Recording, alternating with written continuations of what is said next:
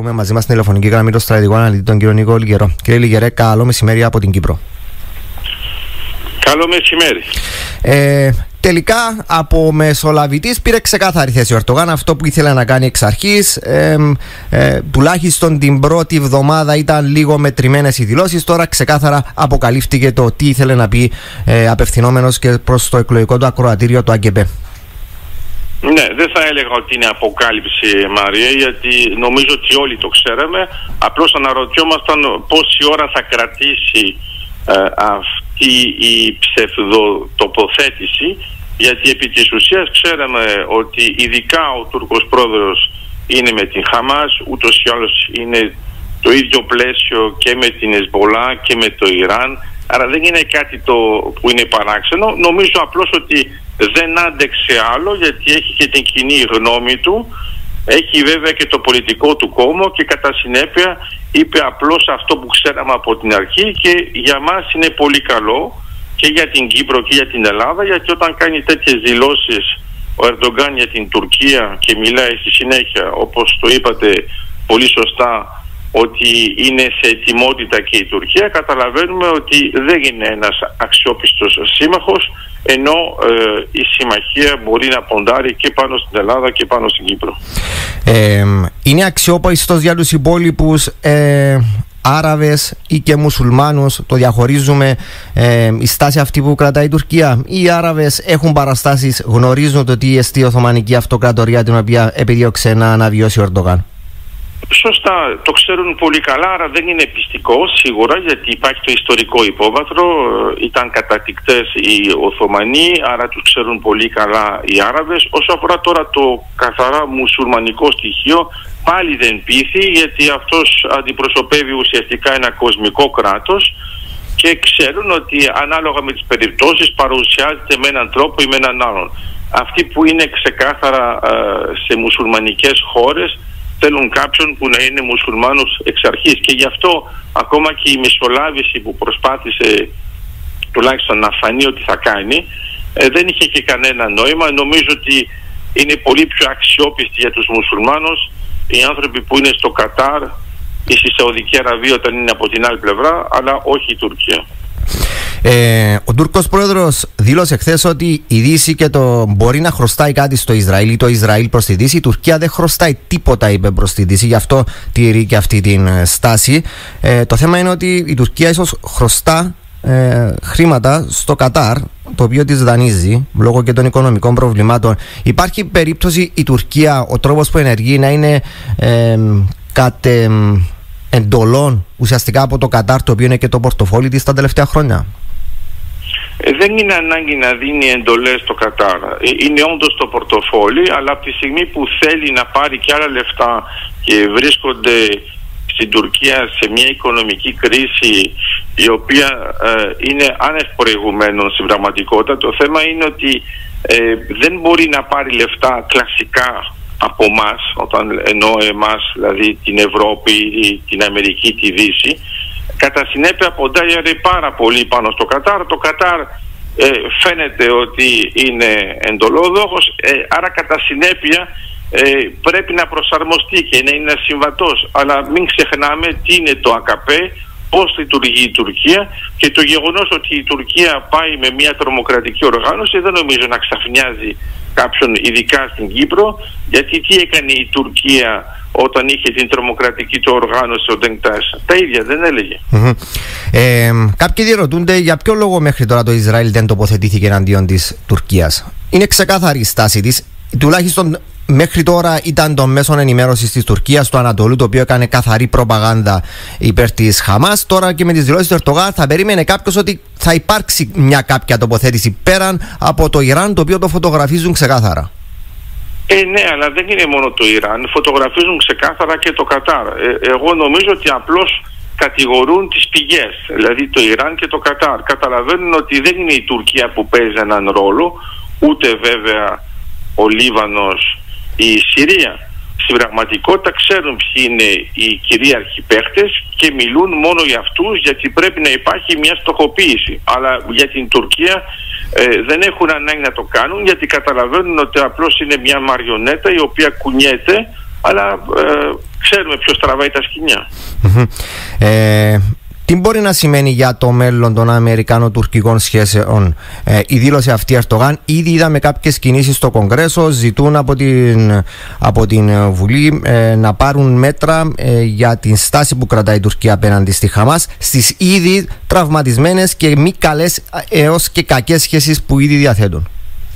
Ε, ναι, βλέπουμε ότι το θέμα των F-16 γίνεται όλο και πιο μακρινό. Νομίζω ότι το αντιλαμβάνεται και αυτός. Ε, θεωρεί, φαντάζομαι, ότι έχει πιο πολλά να κερδίσει κρατώντας αυτή τη στάση αλλά κάνει ένα στρατηγικό λάθος γιατί μετά οι Αμερικανοί δεν ξεχνούν. Αλλά το γεγονός ότι υπάγουσαν τα F-35 δεν έχουν δώσει ακόμα τα F-16 ε, τώρα αναγκάστηκε ο Ερντογκάν ουσιαστικά να πει ναι στο θέμα της Σουηδίας ε, με αυτές τις δηλώσεις ε, κακήν κακώς χειροτερεύουν τα πράγματα για την Τουρκία και αυτό είναι προς όφελος και της Αμερικής η οποία δεν έχει ανάγκη να πείσει μερικούς ψηφοφόρους ότι πρέπει να κρατήσει μια στάση ουδέτερη αλλά βέβαια και για την Ευρώπη και ειδικά την Ελλάδα και την Κύπρο γιατί όλοι καταλαβαίνουν ότι υπάρχει μια τεράστια διαφορά όχι μόνο στις δηλώσεις αλλά και στην πράξη. Άρα εδώ ετοιμαζόμαστε πιο πολύ να πούμε ότι η Χαμάς είναι σαν την ΤΑΕΣ ξέρουμε ακριβώς ποιες ήταν οι θέσεις της Ευρώπης της Ελλάδος και της Κύπρου ε, κατά συνέπεια οι Αμερικανοί βλέποντας αυτές τις δηλώσεις είναι αναμενόμενο το Κογκρέσο να αντιδρά με αυτόν τον τρόπο αλλά νομίζω ότι το ήξερε ο Ερδογκάν ότι θα, θα πέσει σε αυτήν την παγίδα απλώς ήθελε να το κάνει γιατί θέλει να φανεί τουλάχιστον στον αραβικό και μουσουλμανικό κόσμο ότι παίζει κάποιο ρόλο και το γεγονός ότι μιλάει για την ετοιμότητα του στρατού που βέβαια δεν το πιστεύει κανένας ότι μπορούν να κάνουν κάτι γιατί λέει άμα μας το ζητήσουν ε, ούτως ή άλλως να ζητήσεις τι, να ζητήσεις από κάποιον που είναι ο εργάτης κάποιου άλλου που χειραγωγείται οικονομικά ενώ έχει κατευθείαν πρόσβαση σε αυτούς, δεν έχει νόημα. Πριν διευρύνουμε ακόμη περισσότερο τον φαγκό αναλύση μας, να σταθούμε λίγο στην τοπική έτσι, αυτή με διαμάχη του Ισραήλ μαζί με την Χαμάς. Ε, από τα πρώτα 24 ώρα και την πρώτη εβδομάδα που έγινε αυτό το, αυτή η επίθεση εκ μέρους της Χαμάς, το σύνολο, αν θέλετε, της πολιτισμένης ανθρωπότητας στάθηκε στο πλευρό του Ισραήλ βλέποντας αυτές τις φρικαλαιότητες. Στο πέρασμα του χρόνου και όσο περνάνε οι μέρες, βλέπουμε μια άλλη τάση, η οποία λέει, κύριε Λιγερέ, ε, ε, το, στο δικαίωμα του Ισραήλ για αυτόν άμυνα, αλλά να υπάρχει μια αναλογικότητα στα χτυπήματα. Και τώρα ακούμε κάποιες φωνές να πληθαίνουν και λένε ότι το Ισραήλ δεν είναι ε, αναλογικά τα χτυπήματα του και είχαμε και το πρόσφατο ε, αντιπαράθεση σε επίπεδο ΟΗΕ με το Ισραήλ να ζητά παρέτηση του Κουτέρες για την στάση και τα, τη στάση την οποία έλαβε. Νομίζω ότι απλώς ο Γουτερέ θέλει να κρατήσει μεγάλες ισορροπίες, αλλά δεν μπορεί να το κάνει γιατί καταλαβαίνει τι γίνεται. Απλώς είναι λογικό να μιλάμε για αναλογικότητα. Ε, δεν περιμένουμε, ας πούμε, επειδή υπάρχει ένα τρομοκρατικό χτύπημα να εξαφανιστεί ένας ολόκληρος λαός. Αλλά νομίζω ότι ακόμα και αυτό που έγινε χθες, εννοώ το βράδυ, ε, με την πρόβα χερσαία εισβολή, ε, βλέπουμε πώς λειτουργεί το Ισραήλ. Εδώ είχαμε χίλιους στρατιώτες που μπήκαν μέσα, τελικά δεν υπήρχε καμία σοβαρή αντίσταση, κατάφεραν να κάνουν αυτό που ήθελαν και ξαναβγήκαν. Τι εννοώ με αυτό; Ε, άμα έχουμε τέτοιου τύπου επιθέσεων και συνεχιστεί με αυτόν τον τρόπο, δεν νομίζω να υπάρχει αυτή η αντίδραση. Αλλά για να είμαστε σοβαροί, Μάρι, ε, εγώ κοιτάζω και το θέμα του νοσοκομείου. Ε, όταν ε, έγινε το θέμα του νοσοκομείου που τώρα ξέρουμε ότι ο πύραυλος δεν ήταν από το Ισραήλ αλλά ήταν από το Τζιχάντ και αυτό σημαίνει ότι ξέρουμε ακριβώς ποιος το έκανε. Ούτε καν Χαμάς, ήταν η άλλη ομάδα. Ναι, γι' αυτό λέω. Mm. Ήταν Ισλαμική mm. Και γι' αυτό λέω ότι ε, είδαμε χώρες οι οποίες ήταν υποτίθεται ουδέτερες και πήραν μια στάση εναντίον του Ισραήλ, αλλά μετά δεν ανέτρεψαν αυτά που είπαν, ενώ αποδείχτηκε ότι δεν είχε καμία σχέση με αυτά που είχαν υποθεί τις πρώτες Κατά συνέπεια λέω απλώς ότι είναι μια γενική τάση για τις μουσουλμανικές ή αραβικές χώρες να έχουν αυτήν, ε, αυτές τις δηλώσεις. Τώρα από την πλευρά ας πούμε των δημοκρατικών χωρών γενικά δεν μας αρέσει ας πούμε ότι να βλέπουμε ότι για μερικά θύματα πρέπει να υπάρχει μια εξόντωση ε, ενός πολύ μεγαλύτερου πληθυσμού. Αλλά αυτό που βλέπουμε επί της ουσίας σε επίπεδο κυβερνήσεων ότι δεν αλλάζει στάση. Και το άλλο που είναι προβληματικό είναι ότι όλοι αυτοί που έτρεξαν να πούν ότι είναι υπέρ της Παλαιστίνης. Ε, τώρα είναι λίγο πιο μπερδεμένα τα πράγματα γιατί πρέπει να πούνε ότι είναι υπέρ της Χαμάς, υπέρ της Χεσμολά, υπέρ τους Ζιχάν, υπέρ του Ιράν, υπέρ της Τουρκίας. Και νομίζω ότι θα δούμε ένα άλλο κύμα γιατί τώρα που υπάρχουν δηλώσεις ξεκάθαρες και από την πλευρά του Ερδογκάν και ε, το πλαίσιο των συναντήσεων μεταξύ των τριών εννοώ την Χαμάς, την Εσμπολά ε, βρέθηκαν μαζί για να συζητήσουν για αυτά τα θέματα καταλαβαίνουμε ότι όλοι αυτοί είναι από τη μια πλευρά και εμείς είμαστε από την άλλη. Άρα δεν μπορεί κάποιος να πει εγώ σε ένα σημείο είναι από την άλλη πλευρά. Ε, οι Ισραηλινοί αξιωματούχοι πάντως λένε ότι όσοι κρατούν στάση ουδετερότητας, λέω γιατί είδα και κάποιες έρευνες οι οποίες έγιναν στην Ελλάδα κυκλοφόρησαν χθες ότι ε, με ένα μεγάλο μέρος του πληθυσμού λέει ότι η Ελλάδα πρέπει να μείνει ουδέτερη. Και λένε οι Ισραηλοί ότι η ουδετερότητα είναι υπέρ της Χαμάς. Κάτι το οποίο λέμε και εμείς συχνά για την Κύπρο, ότι μεταξύ θήτη και θύματος, όποιος είναι ουδέτερος είναι με τον θήτη και όχι με το θύμα. Ναι, δεν το λέμε εμείς, το λέει ο Ελί Βιζέλ που ήταν βραβείο Νόμπελ Ειρήνης και γι' αυτό αναφερόμαστε σε αυτό. Αλλά είναι βέβαια είναι, σωστό. Είναι όμως πιο περίπλοκη η κατάσταση στο Ισραήλ. Ε, δεν είναι περίπλοκη γιατί άμα κοιτάζουμε τη στάση της Ελλάδος σε επίπεδο κυβερνητικό και σε επίπεδο χώρας, ενώ με τους επίσημους φορείς, η στάση μας είναι ξεκάθαρη. Τώρα το να υπάρχουν άνθρωποι στον λαό, στην Ελλάδα, στην Κύπρο, παντού, οι οποίοι να διαφωνούν, είναι λογικό. Το θέμα είναι ότι ε, πιστεύεις πραγματικά, ας πούμε, ότι όλη η Αμερική συμφωνεί σε όλο το επίπεδο; Όχι, αλλά το θέμα είναι ποιος παίζει αυτόν τον ρόλο και ποιος παίρνει τις αποφάσεις. Εμείς αυτό που βλέπουμε είναι ότι σε επίπεδο κυβερνητικό δεν υπάρχουν χώρες ε, δημοκρατικές που λένε ότι ε, δεν πρέπει να είναι με το Ισραήλ γιατί καταλαβαίνουν ότι είναι ένα πρόβλημα που μπορεί να τους συμβεί και σε αυτές. Γιατί όταν είδαμε ας πούμε την ΤΑΕΣ να επιτίθεται τη Συρία και το Ιράκ καταλαβαίνουμε αμέσως τι σημαίνει εδαφική ακαιρεότητα. Όταν είμαστε στην Κύπρο και ξέρουμε ακριβώς τι είναι κατοχή ε, πώς μπορούμε να πάρουμε μια άλλη θέση; Τώρα άμα παίρνουμε μια άλλη θέση για λόγους ιδεολογικούς ή ας το πούμε θεωρητικούς, στην πράξη αλλάζουν τα πράγματα γιατί τα βλέπουμε τα πράγματα με το όνομά τους. Λοιπόν, πάμε να μεγαλώσουμε λίγο τον φαγό μας, να δούμε αν από το τοπικό ποιες άλλες μεγάλες δυνάμεις εμπλέκονται, ποιος ο λόγος που έγινε στην παρούσα χρονική συγκυρία ε, αυτή η επίθεση της Χαμάς και αν αυτό σημαίνει ουσιαστικά πισωγύρισμα στην προσπάθεια δημιουργίας αυτού του διαγώνιου και μετά οριζόντιου άξονα από τις Ινδίες μέσω των αραβικών ε, των χωρών του, των μοναρχίες του κόλπου προς την Ευρώπη μέσω Ισραήλ, Κύπρο, Ελλάδας.